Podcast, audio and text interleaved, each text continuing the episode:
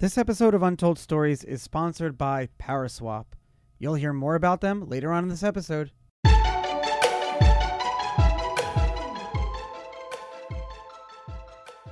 What is up, everyone? I am Charlie Shrem, and you are listening and watching another epic episode of Untold Stories, probably episode 250 something at this point. We're twice a week together for the past three years.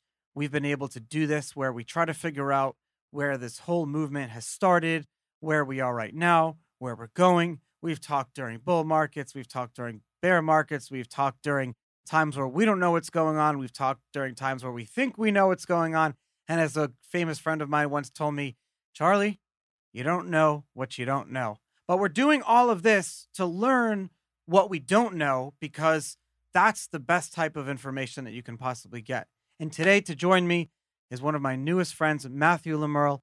Matthew, thank you so much for taking the time and coming on Untold Stories today. Great to be here, Charlie, and I'm very excited uh, to be able to get to know you and all your audience too. Same, you know, you um have a long career in in understanding uh, corporate innovation, understanding where we are. You're a best-selling author of The Intelligent Investor. You've written books like Build Your Fortune in the Fifth Era, the Ministry of Bitcoin and Second Chance. You're a keynote speaker. Um, you've worked for companies like as an executive for Gap, and now you are the managing partner of Blockchain Co-Investors. And um, what was really cool when we were doing the research was you're also managing partner at Keiretsu. Am I am I pronouncing that right? You got it just and right. Thank you. I didn't know what a Keiretsu was. Um, can you kind of tell the audience what that uh, concept of corporate governance actually is going back in like Japanese culture? Oh wow! So that's a great question, Charlie. So um, for me, uh, let me just say my focus today, every day, is blockchain co-investors and blockchain. Uh, I helped. Love it. Uh, yeah, exactly. So um, so Keiretsu is the world's largest angel organization. They invest in more early stage tech companies than anyone else. They're in about 60 locations and I've been associated with them for 15 years. And um, I do help manage the funds from Keiretsu Capital. But the name Keiretsu is actually a continuation of something even older, which was a Japanese called Zaibatsu. And Zaibatsu, the, the fundamental concept is it's a community in which everyone brings what they can, everyone assists every other member, and everyone takes out more than they put in. And in that sense, it's it's we're going to talk, I'm sure, about DAOs and distributed organizations, but the Japanese uh, had that concept uh, hundreds and hundreds of years ago, and then later on, it became uh, synonymous with their uh, their sort of uh, holding companies, their their very large companies that had many many sub companies within them, and they would call themselves uh, pre Second War Zaibatsu, and then, for various reasons, that became a somewhat negative idea. So they turned uh, it into Keiretsu, which is the, the, the current concept, if you will. So you have this concept, and I think that I was uh, uh, Toyota, Honda, and some other companies where they share common, they hold equity of each other's companies, and this is in the current, you know, kind of corporate structure, uh, and then those of their suppliers, but then their suppliers own equity in the top holding company as well. So it creates this like cycle where everyone is uh, kind of like you know how Bitcoin started and and how blockchains, where if the whole if the integrity of the system is at stake, the whole system collapses. Uh, uh, you know the whole system kind of falls apart. And it was really kind of cool to see that. Uh, I didn't I had not known that it existed. Is that yes? Is that uh, legal in in other countries? Can you do that in in the U.S. today? Would that be considered like a monopoly? No, it wouldn't be a monopoly. Um, well, just backing up for one second, Charlie. So I know we're going to go and talk about business and finance and things like that. But culturally, this is even longer established uh, in some parts of the world. So if you went, for example, to uh, the enormous Fukushima uh, challenge that Japan had a few years back, um, it was pretty interesting that the old people, the old people in the community, agreed to do all the cleanup work, but they weren't asked to do it. They volunteered to do it. And that is part of this notion that wow. if you're part of a community, yeah, if you're part of a community, you do work and you do work that the community needs, and you don't always put your own interests first. And in that sense, democracy also is supposed to be like that, which is why JFK famously said, think not what uh, you know what the your country does for you, think what you can do for it. And I think a lot of people forget that, uh, unfortunately, and they put their own interests first. So, so this is a, a bigger thread. Now, to answer your question, uh, yes, of course, businesses can have cross ownership, and uh, in fact, in many many multi multi sort of national corporations, there are uh, complicated webs of companies and cross ownership and things like this. Uh, so it's very it's it's legal for sure. Uh, a monopoly obviously means that you have more than your fair share, uh, sort of a dominant share, if you will, in a product or a sector or a marketplace, and therefore you can control to some extent the price and the market. And when when we rise to that level of consolidation, people start getting nervous. And we'll we may even talk about that in a minute vis-a-vis crypto assets, because price discovery is supposed to be open and organic and set fairly. And obviously, if some people control the price, then they can take advantage of other people. Do you see the inability to have had proper price discovery as in the last 20 years as the killer application for blockchains, digital assets, and our whole, you know, crypto world?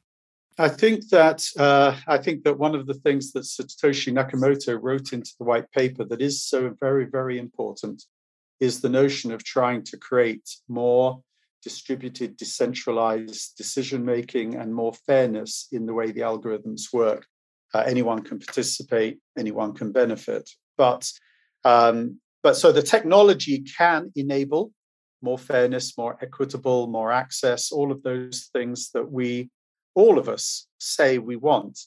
Um, uh, you know, pretty much everyone in in in uh, the democratic world says they want those things. In practice, do they really want them? We can talk about that too. Um, but crypto and digital assets is such a broad category that you can have centralized digital assets, you can have centralized uh, cryptocurrencies, you can have centralized protocols, and and when those things start kicking in, then the promise of uh, open, accessible, fair, and equitable may actually be compromised or challenged. And sometimes it's right that they should be, because there are some applications where you can't just have everyone deciding what should happen next. Uh, uh, I think that um, you know open governance is a great thing in many many cases, but not necessarily in every case. Yeah, true story. It's it's there are definitely you know you said something interesting that that crypto uh, is a whole industry now and it's multi categories it's all different things. Uh, i agree with that because it used to be just looked at as a, as just applications you know for finance and that's changed. It's probably any industry that can be uh, changed by this will be you know anything that yes. can be disrupted. You guys uh, uh, you work um, and you founded in 2014 the blockchain co-investors uh, um, and you've done uh, dozens and dozens of investments over the last year or two. You guys just released uh, a paper breaking down your 2021 investments. I want to know, kind of my listeners, they're really asking me a lot. Are there are there tailwinds in technology right now that our industry can kind of be catching up to that's really going to be catapulting us into 2022?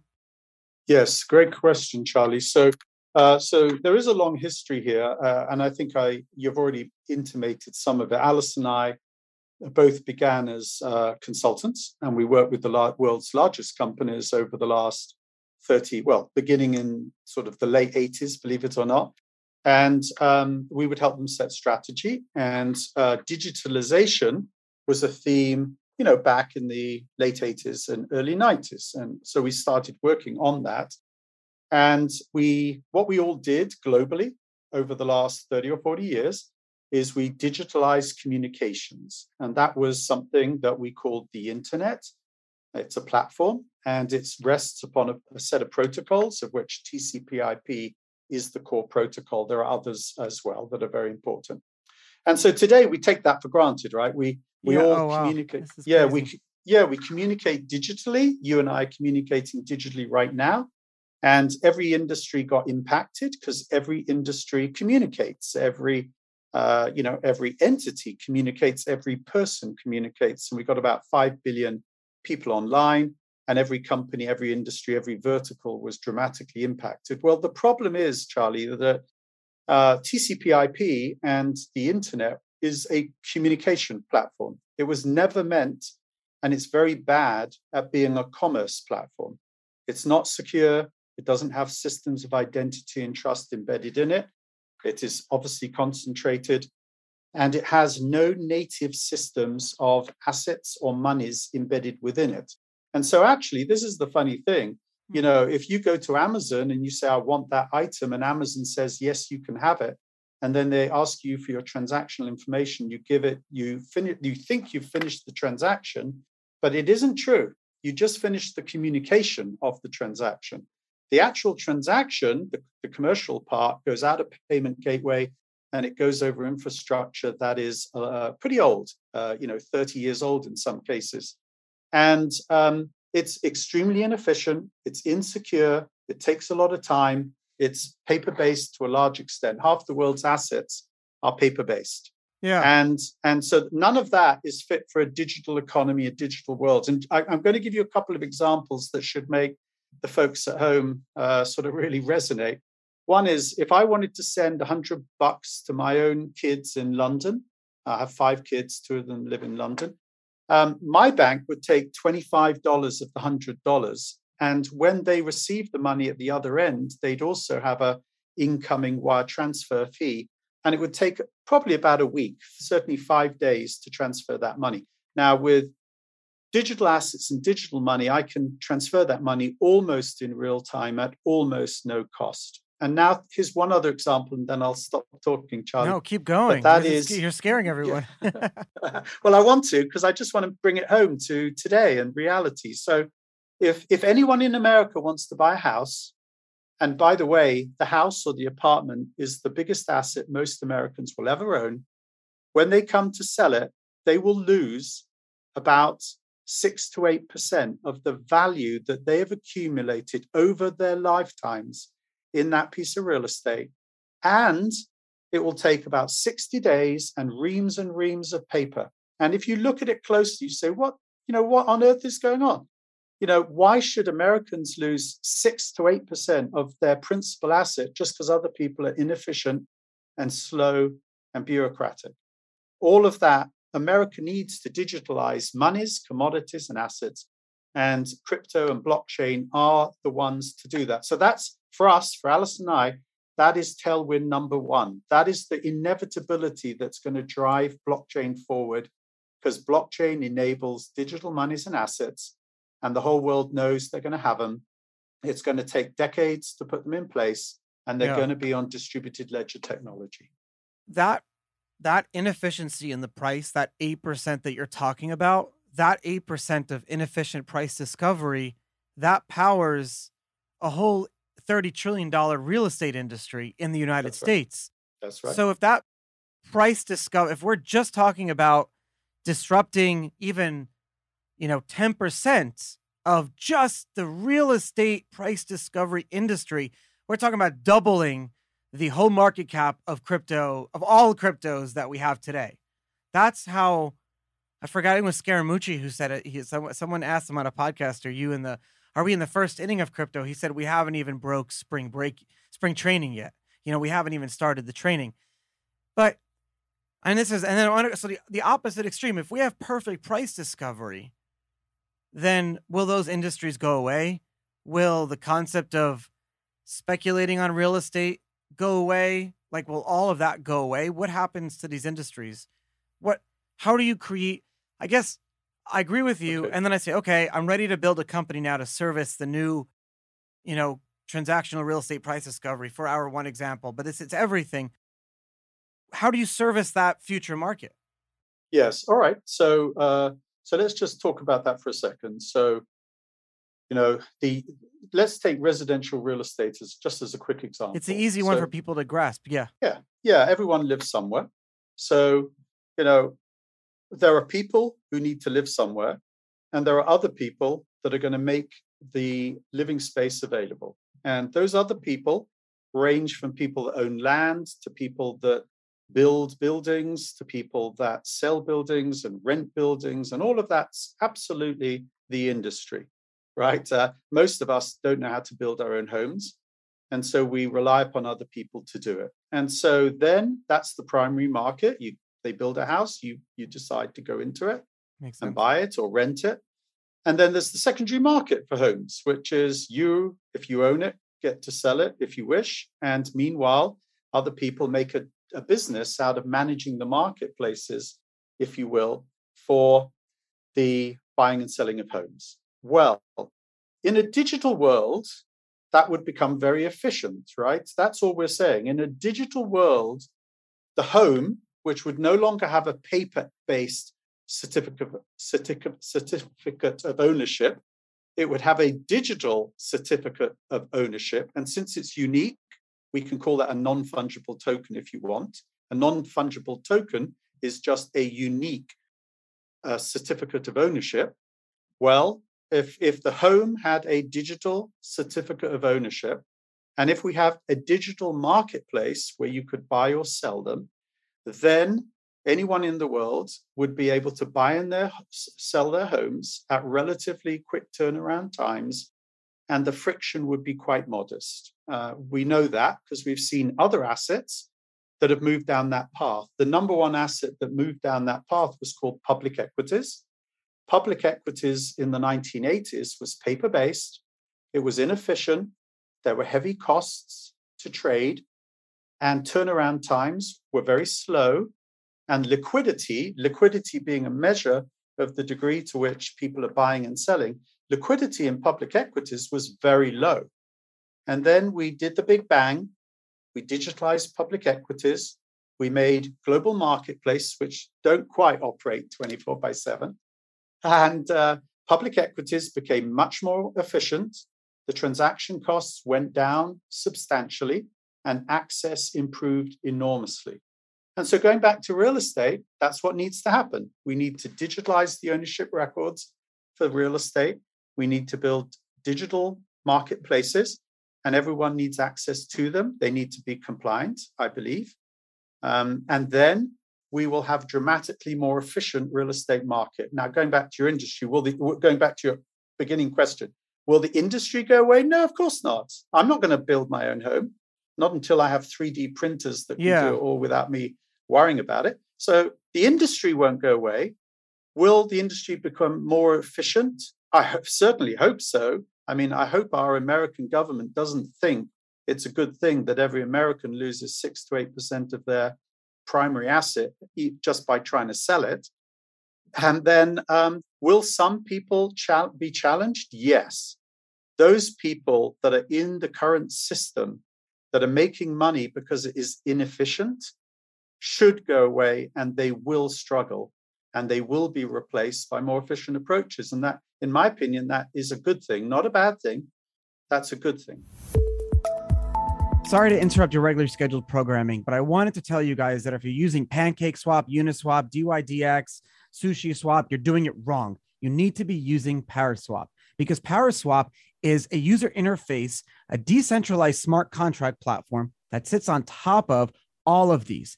And when you go to Paraswap or untoldstories.link forward slash Paraswap, because they're refunding your gas, if you go there, then you'll be able to, on top of Ethereum, Binance Smart Chain, and Polygon look for the best prices for your tokens and swap and do everything in one predefined transaction on chain instead of having to do the approval to this token, to that token, to do all these different things. Paraswap does it all for you. It's decentralized. They just released their API version 5 that you can see everything. It's all open source. Very cool stuff. Untoldstories.link forward slash Paraswap. If you're using any of the other decentralized protocols, you're doing it wrong because you need to be using the routing, beautiful Paraswap routing system, and it's fully decentralized too. It's gorgeous. I'll talk to you guys soon. It's sometimes the best way to understand, and actually the reason for the show, like where we are right now, is to look back in history. And I was you re- you had co-authored this paper like 10 years ago um, called when you were at Booz called The Rise of Generation C, actually in 2010, yes. implications yes. for the world of, of 2020. And yeah, you literally like predicted the rise of this like, I don't know, this digital native society. Uh what changed? Like yes. you it, every almost everything came true, but but what was different in 2010 that we didn't have that now that we had in 2020? Uh, did had you known about crypto even back then? It's kind of crazy to look back at some of those papers and and smile to yourself. Yes, it is true. Um, so just saying again, Alice and I, even back at McKinsey when we first started out, which was a long, long time ago, I worked on uh, the Big Bang and the digitalization of the London Stock Exchange. Oh, that's so. Cool. Um, so the digitalization vector is something that's always been a part of us. I helped launch BankAmerica.com with Mike DeVico and George Cheng and the Bank America team. I helped launch Gap.com when I was the head of strategy and corp dev at Gap with that team, and um, and many others. So digitalization has been something I've worked on forever. When it came to decentralized distributed, I first heard about that when I was working on HP strategy, which would have been about 2004 or five. And some of the team, the HP team members, were very, very taken with the notion of decentralized distributed, well, distributed uh, computing. So, uh, and of course, at that time, we were shifting from, we had already shifted from proprietary mainframe to outsource mainframe in large data centers through providers. But we were only just learning about going to the cloud, which was obviously uh, is today what it's all about Azure, you know, Amazon Web Services, Google Web Services, and so on. Um, but it's centralized. So the notion of decentralized computing was beginning to be talked about back then. Digital monies were also being talked about back then, and I actually worked on setting PayPal's digital wallet, wallet strategy with Scott Thompson and his team all the way back in about 2009 or 10. So, so these are not new thoughts. What was brilliant about Satoshi Nakamoto was that this, this person or people knitted together in a relatively simple way. I know it seems complicated, but it's actually quite simple. They knitted the parts together and made it work. And that was really the light bulb that went on for Alison and I. So I probably uh, diverged a bit from your question, Charlie, but but yes, it is. This is not all new. It has been worked on for a long, long time. And what's different today is the technology has made things actually work. Yes. And so now, yes, so now, so and that this is how innovation always occurs. It starts as a concept. You know, people mess around with it in academia and in the laboratory, but there's no use cases. Then a bunch of entrepreneurs show up and they try and make it work, and most of them fail. And that's there's a lot of this is the hype cycle. There's a lot of hype. And then a few people really make it work. And then it's serious and it's real. And then it accelerates out of that phase, and we move into the time, the beginning of the inflection point. We begin mm. to move into the time when large amounts of capital and large amounts of resources begin to flow, and the world takes notice. And then we get all this noise about regulation and, and issues and, and the like. That's where we are right now in blockchain. And that was the internet in about 95. So What's that's so where we are is that the um, Bitcoin wasn't born out of academia.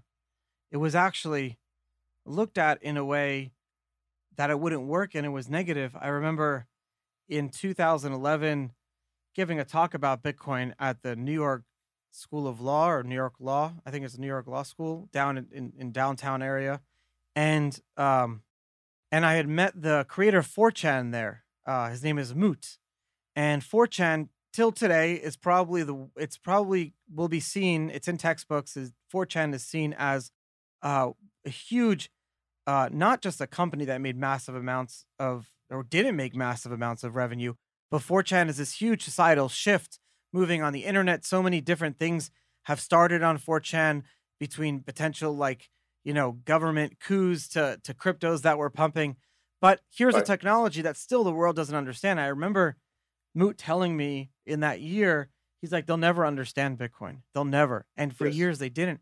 It's so interesting how maybe it's almost as if Satoshi could have been a bunch of academics who were looked at as like yes. if I had tried to launch this under, you know, in that Caltech, uh, uh, uh, you know, whatever, then I would be kicked out of my career. Yes, Charlie, it's a great conversation. So I, uh, you know, I wrote the Ministry of Bitcoin, which is a novel. Alice and I wrote Blockchain Competitive Advantage, which is our investment thesis. But the Ministry of Bitcoin is a novel, and I wrote it because I wanted to write a novel that if someone who isn't really business or finance oriented, if they picked it up and they wanted to understand the essentials of our time, the last 20 years. So, you know, Al Qaeda, uh, September the 11th, uh, the Freedom Act, the Patriot Act, you know, the the uh, WikiLeaks, uh, the the wrestling between centralization and decentralization, and then the launch of Bitcoin and blockchain. If they wanted to sort of at least understand those things, they could just read a novel and come out understanding the essentials. There's a bunch of other stuff thrown in as well. Now, um, the book, in the book, there is a Satoshi Nakamoto, and I give away who it is. But I've thought a lot about this question of who could that person be. And actually, I actually I think it would be someone like Tim Berners-Lee. And so I'm going to ch- explain why, Charlie. I think that yes, they do have to have academic background because the white paper and Bitcoin is actually very long on really understanding how governments, economics, monetary policy, and Yeah. so on work. Those 12 And- pages, it's just Yes. has so much in there.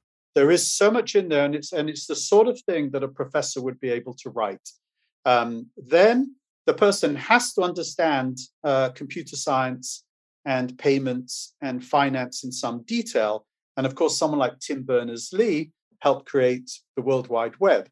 Uh, and, and some people would argue he wrote the core of it. So clearly, someone like that has those sort of capabilities. And then, of course, it has to be someone that is willing to give it all away.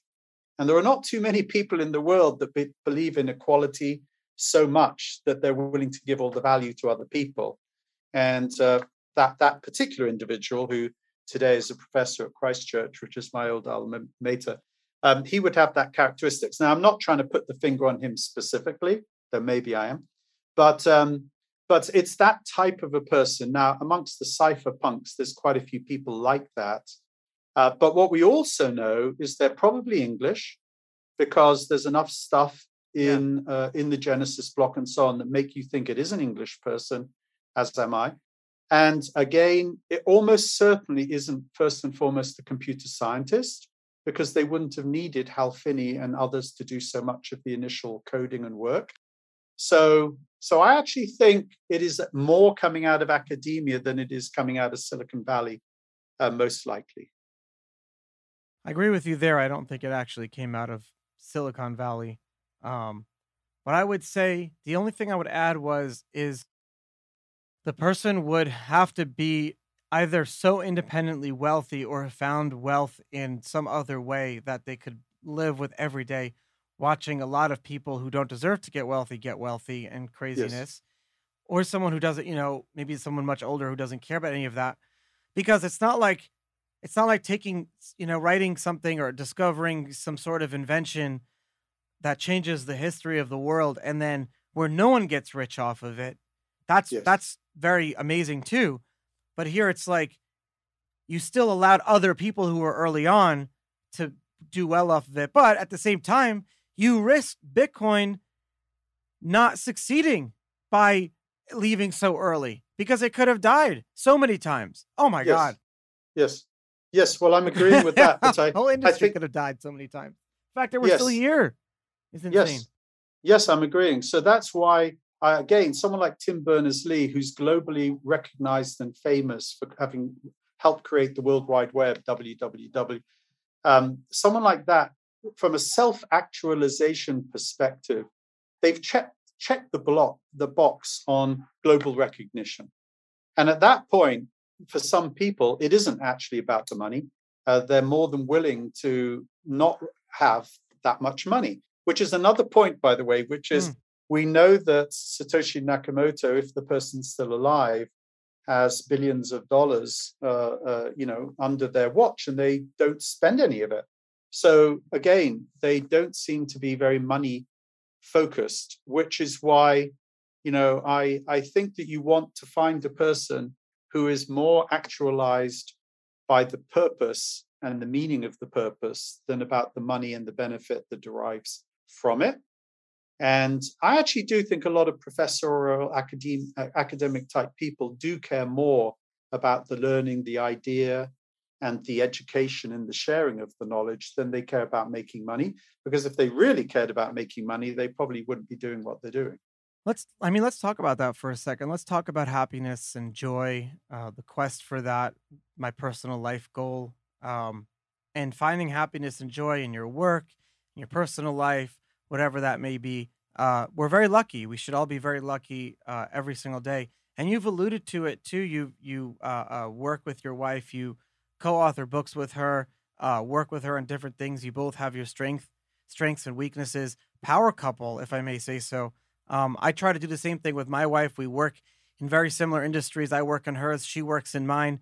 Do you have any advice for my for me for for others who are kind of in the same position as you guys are, um, especially now in the past year or two that COVID brought us all home and we're all working together, you know, even if we don't want to.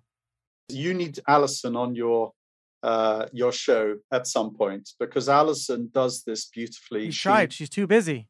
Well, no, no, she will. She will at the right time. Um, uh, talking about happiness and mindset, uh, and you know how to balance multiple things and maintain joy in your life is something she's very good at.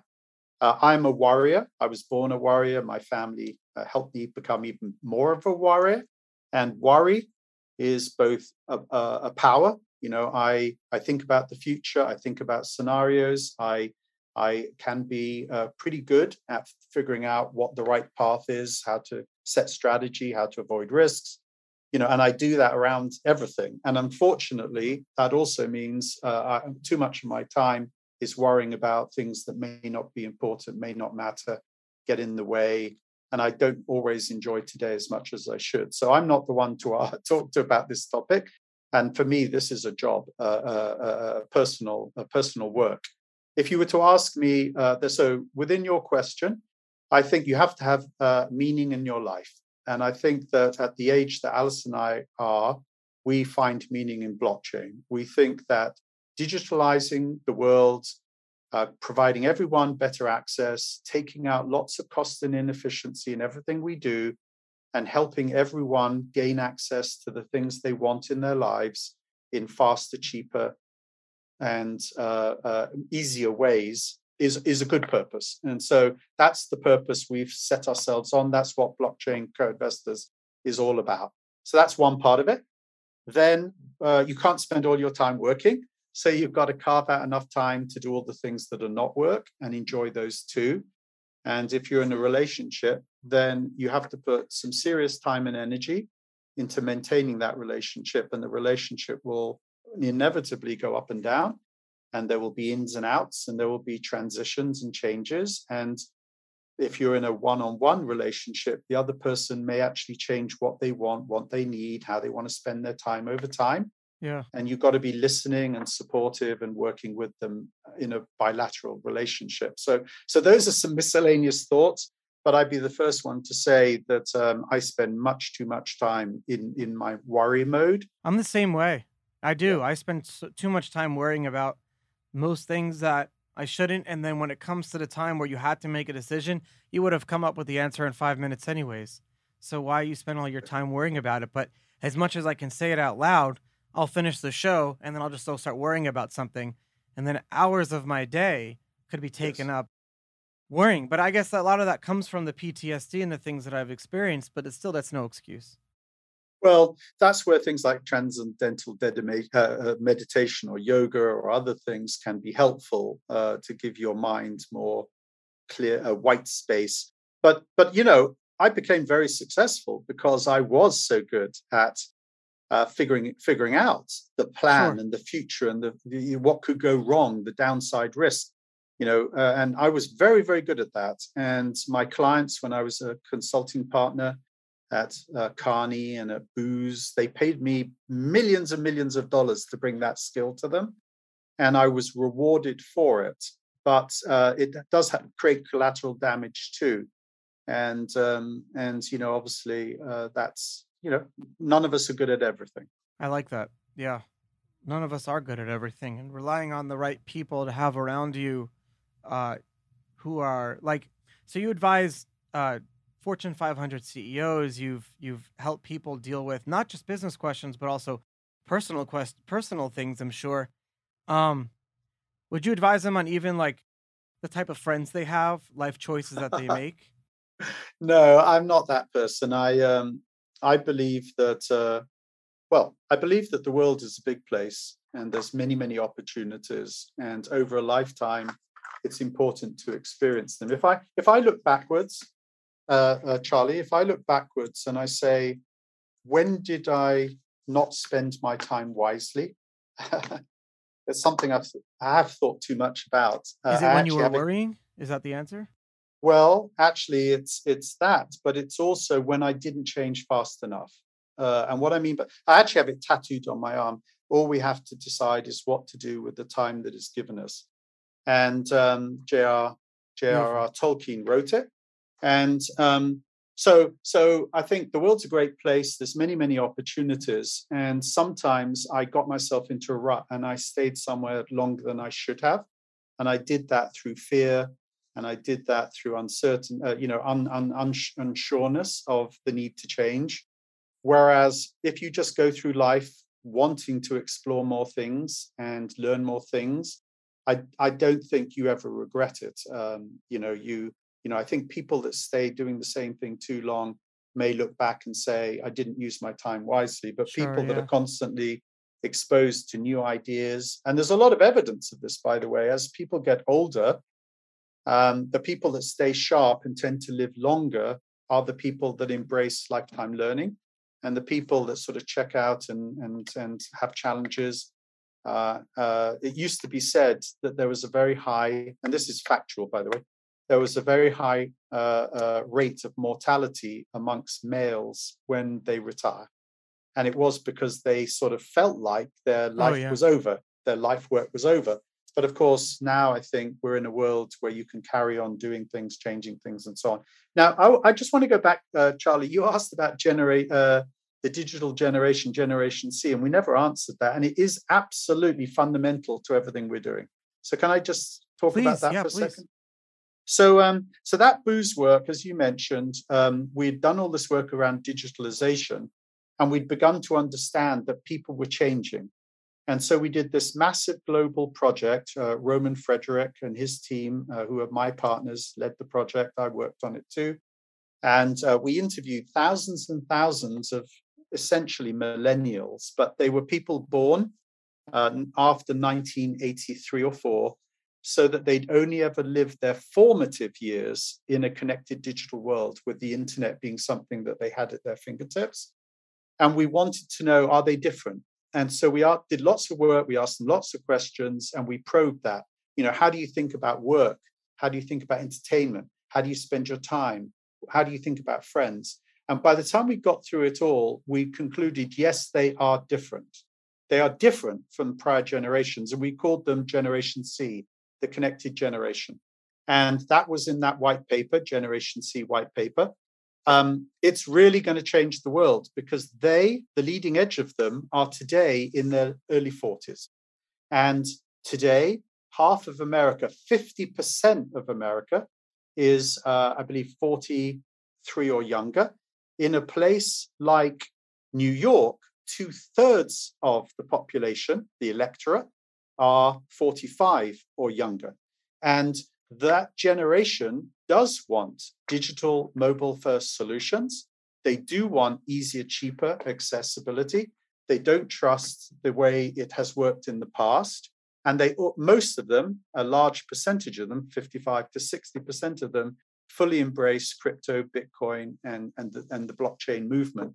And if I could put all of that into a fine point, finally, our our elected officials are beginning to get that message. Yeah. They are finally understanding that whether it's this election, the one in four or six years' time, or the one in 10 years' time, they will lose the election if they don't listen to the electorate and the the digital native electorate is now moving into its power years. They're they're holding important positions. They're earning a lot of money.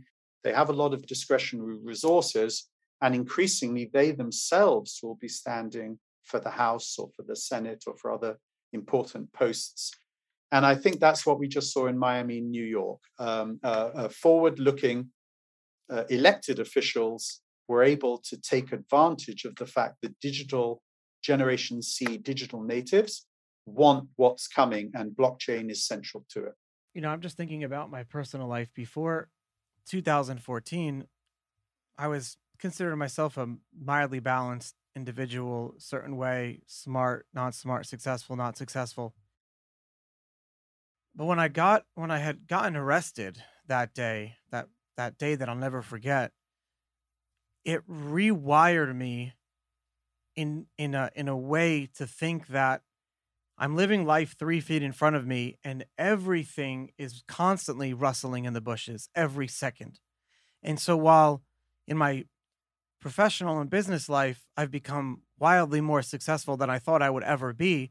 And sitting on this podcast, and I have huge imposter syndrome because people tell me, wow, you're so smart, or you're such a great podcaster, or you formulate answers and problems and you ask great questions. But I was never this way. And going and going through that made me this way, where I've made myself this way. And I've always looked at it as a positive, but at the same time, it's made me into a person that I'm not starting that I'm starting not to like as much. I can't really explain it. Like I'm in a constant state sometimes. And I know that a lot of people are kind of feeling this similar way, stuck, oh, especially over the last year or two. Uh, and I wonder if there's a way to rewire yourself or to cause yourself to have a re traumatic episode to throw yourself back in the other direction. Is that possible? So for, for myself, you know, my business educational learning, I could try and keep that up. I joined Singularity, as I mentioned, to try and keep abreast of new technologies and innovations. On the personal front, I tried a few things, and the one that really stuck for me was called the Mankind Project. You can find them online, and I do. I'm, a member of a Mankind Project team and uh, a group, and we meet twice a month and I, I find it very valuable. But they that, that is an organization, and I'm sure there's many others that focuses on helping, in that case, men um, uh, uh, work through their personal work associated with who they are, who they want to be, and the gap between them, and how that changes over time. Because the person you needed to be when you were young, as a child, via uh, you know a, a midlife person, via an elder, if you will, may actually need to be a different person. And once again, uh, uh, it's very, very hard to change yourself. And uh, that, that goes all, you know, there's the, the, the Indian uh, point of, um, uh, uh, you know, how do you change yourself when the only, when you, how do you change your brain when the only thing you have to work with is your brain? That's very, thank you so much. I really appreciate it. Thank you so much for, for taking the time and, and coming on Untold Stories today. Uh, you've given us such valuable insight, personally, professionally, uh, information, giving us the tailwinds going into the next few years. And um, I'm looking forward to having you back on in a few months from now, hopefully.